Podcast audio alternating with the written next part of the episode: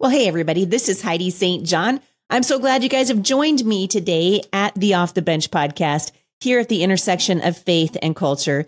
Today, I'm going to spend a little bit of time talking about what it means to find strength in your weakness. I've been getting a lot of questions and emails from you at the podcast, and several of them lately have had to do with work environment, moms that feel inadequate to testify at school board meetings and things like that. And one mom in particular who said that she felt that her weaknesses were more at work in her life than her strength. If that's you, this podcast is really going to be good for you. Stick around. I think you're going to be encouraged. Well,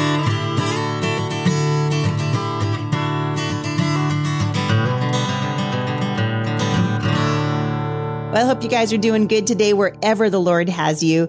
And I know, because I trust the Lord, that God is at work in your life, no matter what it is that you're facing today. I want to spend just a few minutes.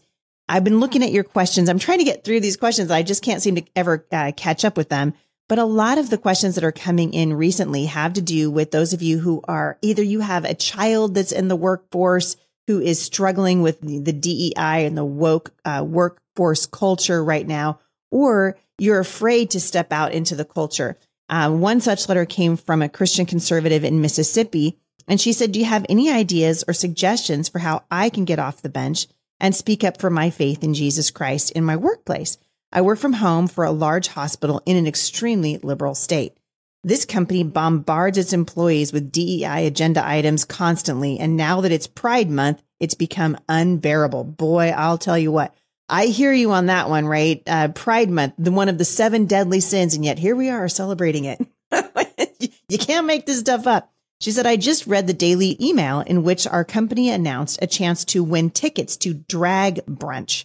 I feel so convicted, not condemned, convicted." I love that you have made that distinction, by the way, that I should be vocal and stand against this wickedness, but I fear for my job.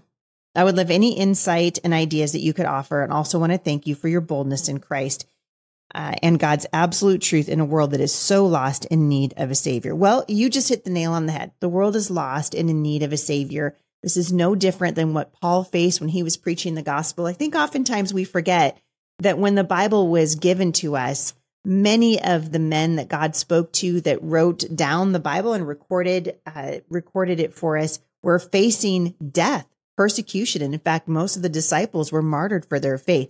And so the persecution of Christians is nothing new. Certainly it is new to this generation because we've lived for now a very long time with pretty much no pushback for Christianity. We were free to say what we believed and to stand for what we knew was right. But we're definitely living in a different world right now. And so I'm going to get to your question, but I also want to address another question from a sweet mama in Illinois who said that she feels wholly inadequate. And I love the honesty of these questions as they're coming in. She said, "I just feel wholly inadequate to do anything like what I hear you talking about on your show day after day. I see what's happening in my schools and I'm afraid to speak up. I see what's happening around me and I feel worried that this is going to come and hurt my children if I stand for what I know is right.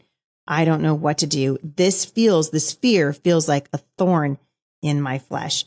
So I love this question also, just the vulnerability to be able to say, this is hard, and it is hard, right? If you stand up for righteousness right now in the culture, I guarantee you, you're setting yourself up to be persecuted. But Jesus said, don't be surprised by that. He said that the world hated him before it ever hated you. And we can learn a lot from how Paul spoke to the church in Corinth. Now, keep in mind, you know, Paul's going to a very sick church. The Corinthian church was really struggling. They were struggling with sexual immorality. They had allowed things into their churches that absolutely flew in the face of what Jesus had come to set them free from. And in fact, they got off on pretty good footing and then they lost their footing. And I'm going to come back hopefully in the next week or two, and we're going to talk about the 7 churches that the Apostle John wrote about in the book of Revelation. And he said, listen, I love what you're doing, but I got this one thing against you. You lost your first love. And so Paul is really struggling to speak to the church in Corinth in a way that he knows they'll understand. And he's trying not to sin himself, almost to the point of saying, listen, I don't want to be conceited about anything that God's done for me. I want all the glory to go to the Lord. When you are speaking about a workplace and trying to figure out, so like, it's like the question I answered a couple of days ago, right? Trying to figure out, Lord, how do you want me to speak on your behalf? And I said, hey, stink the place up, right? That's what my friend Steve Demi told me. But to live the Christian life is a dying to self. It's to allow Christ to live in and through us. We are instructed to be wise as a serpent and gentle as a dove. And so sometimes that means you don't say anything. The Bible says right words spoken in the right time are like apples of gold in a silver setting. And so the question becomes, Lord, is this the right time for me to speak? And if it is, what do you want me to say? Paul gloried in the fact that he relied on the Lord. He gloried in the fact that he was weak. He recognized his weakness. I'm always amazed that God would give Heidi St. John, a woman who cannot keep houseplants alive, 7 children to love and raise and bring up in the nurture and admonition of the Lord. And God has used my little offering in spite of my weaknesses, in spite of myself. A lot of the times I'm just fighting against my own sin nature or against how I was raised. And it's just my bent is to go one way, but the Lord says, no. Go this way. Listen to what the Apostle Paul says to the church in Corinth. So he's told them, I'm having visions, right? He has this apostolic authority that God has given him, and he's sharing it with the believers in Corinth, starting in 2 Corinthians chapter 12, verse 1. And he's realizing that he has a tendency to become prideful. And so now this is an issue that he's having to deal with in his own life. He says in verse 6, even if I should choose to boast, I would not be a fool because I would be speaking the truth, but I refrain so no one will think more of me than is warranted by what I do or say. So he's trying to keep a check on what he realizes is going to be a struggle for him. And because of these surpassingly great revelations, therefore, in order to keep me from becoming conceited, I was given a thorn in my flesh, a messenger of Satan to torment me. 3 times I pleaded with the Lord to take it away from me, but he said to me, my grace is sufficient for you, for my power is made perfect in weakness. Therefore, I will boast all the more gladly about my weaknesses. Why? So that the power of Christ might rest on me. This is why, for Christ's sake, I delight in weakness, in insult, in hardship, in persecution, and in difficulties. For when I am weak, then I am strong. So I think about this when you write to me and you tell me that you feel weak, that you feel inadequate, that you're afraid. Paul is saying that he glories in that because he's recognized that that is when Christ is going to show up. And while God absolutely does use the skills that he gives us, the strengths that he's given us, even more glory can be given to God when we learn to rely on him and serve him and make ourselves available to whatever God wants to do despite our weaknesses and despite our struggles. God wants to be intimately involved in your life and in helping you become the man or the woman that God has created you to be. So Paul refers to this thorn as a messenger of Satan. And a lot of biblical scholars think that it could have been God, that God allowed the devil to attack Paul in some limited way in order to serve the Lord's purposes. But the fact remains that God was using this to keep Paul humble, and Paul recognized it. And so he said, listen, the Lord said to him, my grace is sufficient, for my power is made perfect in weakness. So if you're the one who's writing to me and you are working with this corporation and this frustrating, the diversity, equity, and inclusion agenda items and, Pride Month and all of the wickedness that we are having to look at right now, I would encourage you, go before the Lord. Because he says, don't be afraid. He has you exactly where he wants you right now. And until the Lord says to go somewhere else, get a job somewhere else, this is where he wants to use you. And to me, it's exciting because you're feeling, and you said this in your letter, and I love it, convicted, not condemned. I mean, you guys have heard me say this before, right? The voice of conviction will always lift you up. It'll be the Holy Spirit inside you that says, come on, I love you. Greater is he who is in you than he who is in the world. I've called you for such a time as this. This is God's heart for you. That's the conviction of the Holy Spirit. Condemnation always pushes you down. You're such a terrible mother. You really screwed that up. You're never going to get that opportunity again. God's mad at you. Whatever that voice is that you hear that's pushing you down is not from the Lord. The Holy Spirit's voice of conviction will always lift you up. And so you don't come across to me as somebody who is struggling with that condemnation. But I just want to encourage you, you don't need to fear for your job. You need to speak the truth in love when God tells you to do it. And I think oftentimes, at least for me, I know when God's asking me to say something because my heart will race and my palms will get sweaty and I'll just be like, no, please don't ask me to say that. But I know it's the Lord. That's exactly how I felt when I announced a run for Congress.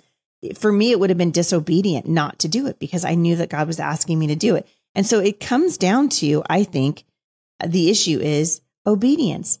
And sometimes we put false things on ourselves. Maybe God's not asking you to step out and address the woke agenda at your hospital. Maybe God's not asking you to reach out to anybody about tickets that they're giving out for drag brunch. But if he is, then his strength is going to show up in your weakness. So that fear that you have of talking to your boss, ask the Lord for the words and God will give them to you. He will give you the right words at the right time, and you can trust him. This is part of the awesome nature of walking with the Lord. And for the mom who wrote in from Illinois and said, boy, I'm afraid to go to my city council. Listen, you guys, you put one step in front of the other. I remember very clearly the first time I ever went to a public school board meeting. I really just wanted to listen. I wanted to kind of understand what is happening in the schools because I couldn't really wrap my head around it. And I knew that if I went, I was going to be roundly criticized because my children were homeschooled. So after all, what business did I even have being there? And so before I went, my husband prayed over me and we just prayed, God, show me what you want me to do. Show me when you want me to speak. Encourage me when you want me to be quiet so that I don't walk ahead of you or behind you, but rather walk with you. And God's word says that he will never leave you. He'll never forsake you. And he will give you the words that you need so that you speak the right words in the right time. Your brain needs support, and new Ollie Brainy Chews are a delightful way to take care of your cognitive health. Made with scientifically backed ingredients like Thai ginger, L-theanine, and caffeine, Brainy Chews support healthy brain function and help you find your focus, stay chill, or get energized. Be kind to your mind and get these nootropic chews at Ollie.com. That's OLLY.com. These statements have not been evaluated by the Food and Drug Administration. This product is not intended to diagnose, treat, cure, or prevent any disease. We should be known as men and women of the word and disciples of Jesus Christ. We should be known for our wisdom. We should be known for our slowness to get angry. God wants to do something with your life, and he loves that you come to him with your weakness because the word says, in your weakness, he is strong. So if you're listening to this right now and you feel weak, and you feel inadequate, maybe you feel inadequate to homeschool your children, but you know God's asking you to do it. Congratulations, you guys, you're right where God wants you.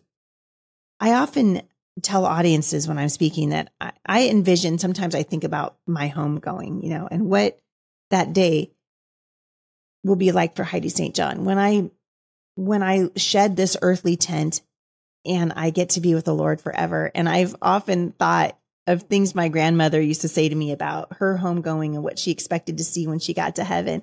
And I think when I get there, I fully expect that my knees are going to be scraped up and my hair's going to be on fire. And the Lord's going to be like, Heidi, you're home.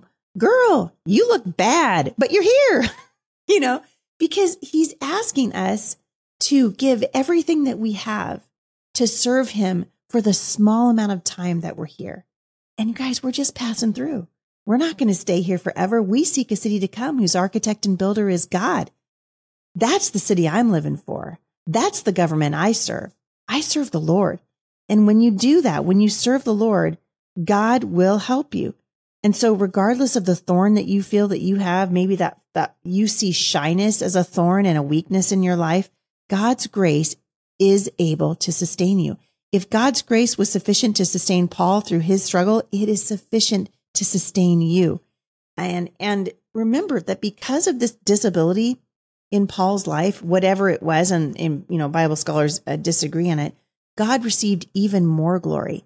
I think about the Homeschool Resource Center, and I can't wait to show you what God is doing here. Because the very fact that God would give us this building and call us to this work is evidence of his heart and his plan and purpose unfolding in our lives. Because Jay and Heidi St. John, apart from, God's incredible miraculous provision, there's no way we'd be doing this. Absolutely no way at all. And yet God said, listen, you give it to me and you let me do it. God's provision always follows God's vision. And so if God's calling you to go to a school board meeting, sometimes the trick is just putting one foot in front of the other. Sometimes the trick is like, all right, my grandmother used to say to me, Ida, you can do anything, just do it afraid. I do a lot of things afraid.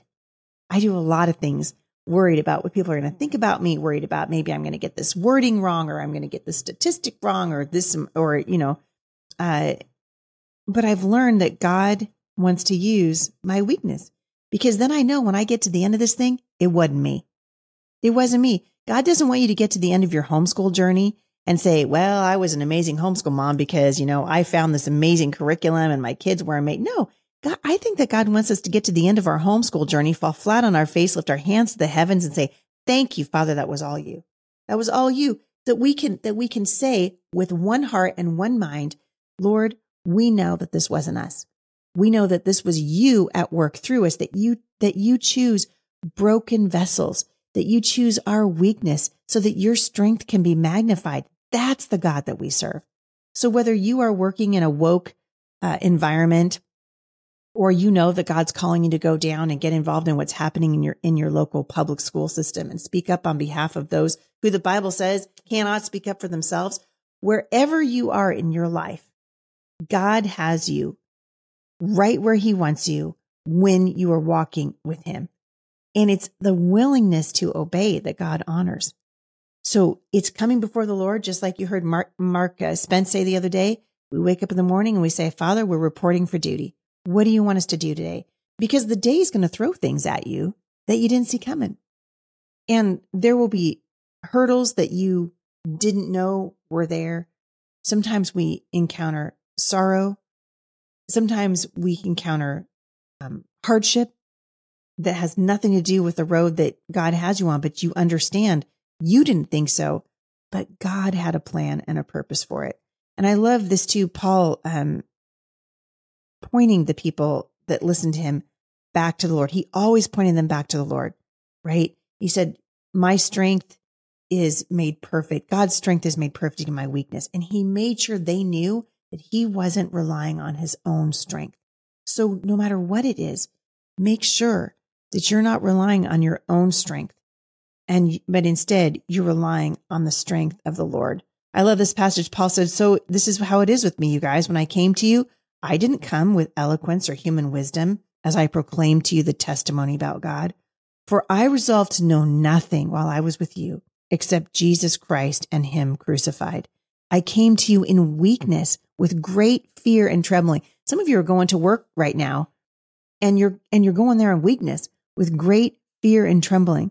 Paul could understand how that feels. He said, my message and my preaching were not with wise and persuasive words, but with a demonstration of the Spirit's power.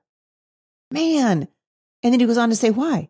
So that your faith might not rest on human wisdom, but on God's power.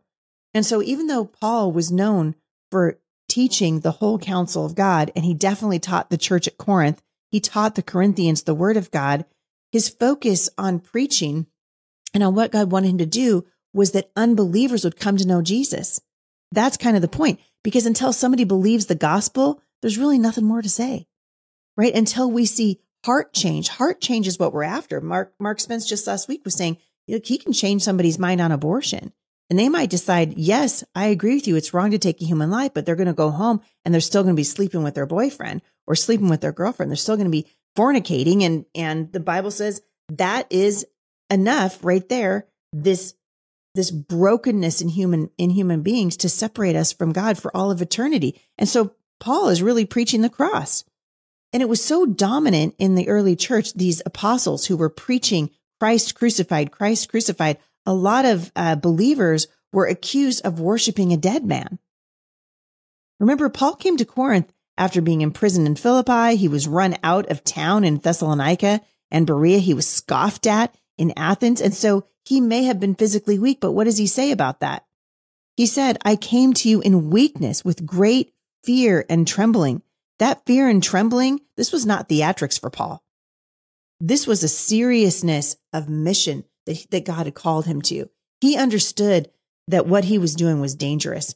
And so he did it. He walked this life out that God had given him in obedience. And he was arguing that his gifting wasn't his own. It didn't come to him through human wisdom, only through the cross.